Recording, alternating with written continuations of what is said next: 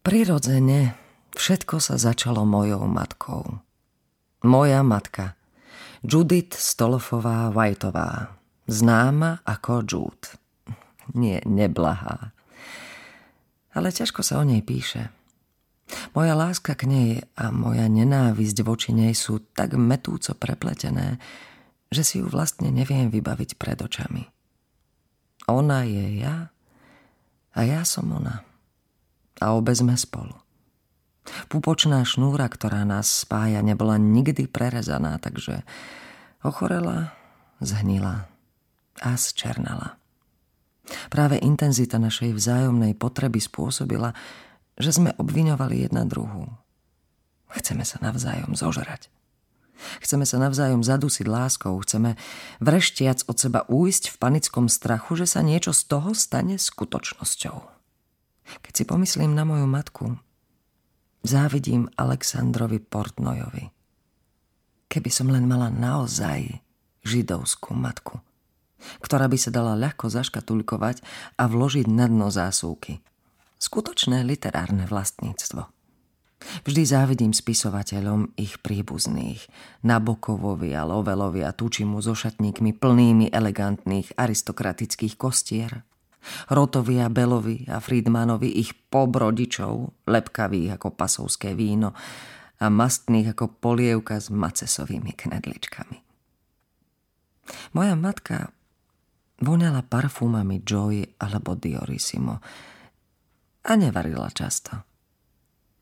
Keď sa pokúšam preniknúť k podstatnému, čo ma naučila o živote, zostáva mi toto.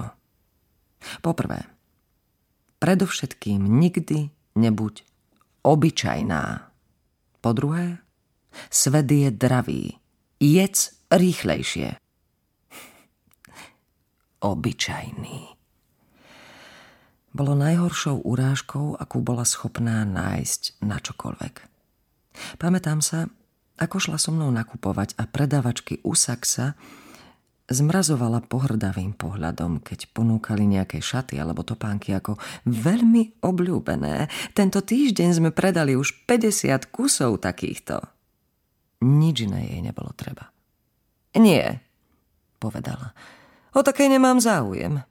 Nemáte niečo neobyčajnejšie? A potom predavačka zvyčajne priniesla všetky čudné farby, ktoré by nekúpil nikto iný. Látky, ktoré by šli do výpredaja, keby nie mojej matky.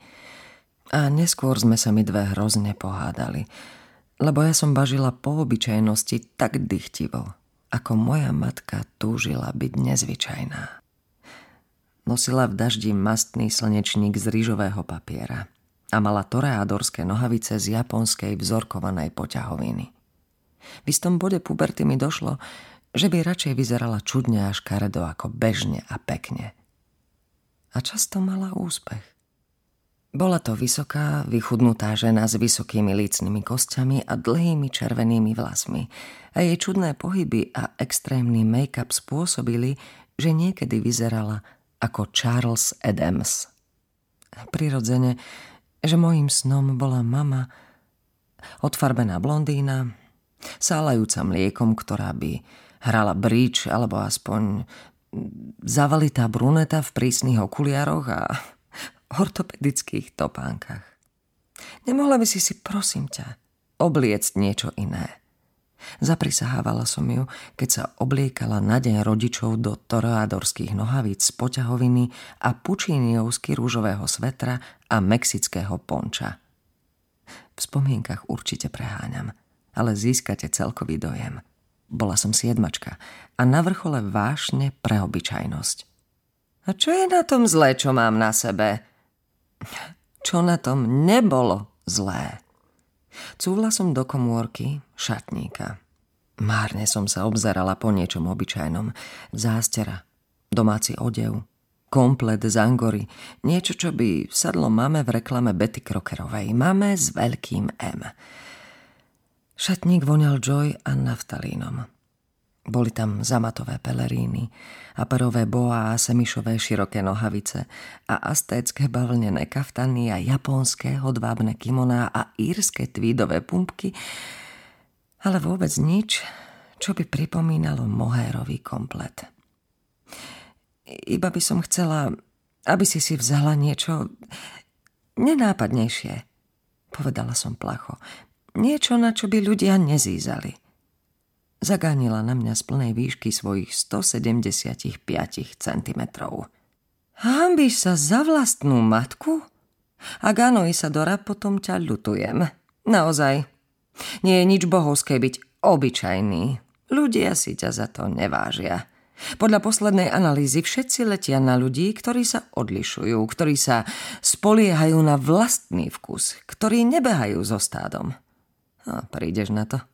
Človek nič nezíska, keď sa podvolí tlakom skupinovej ordinárnosti.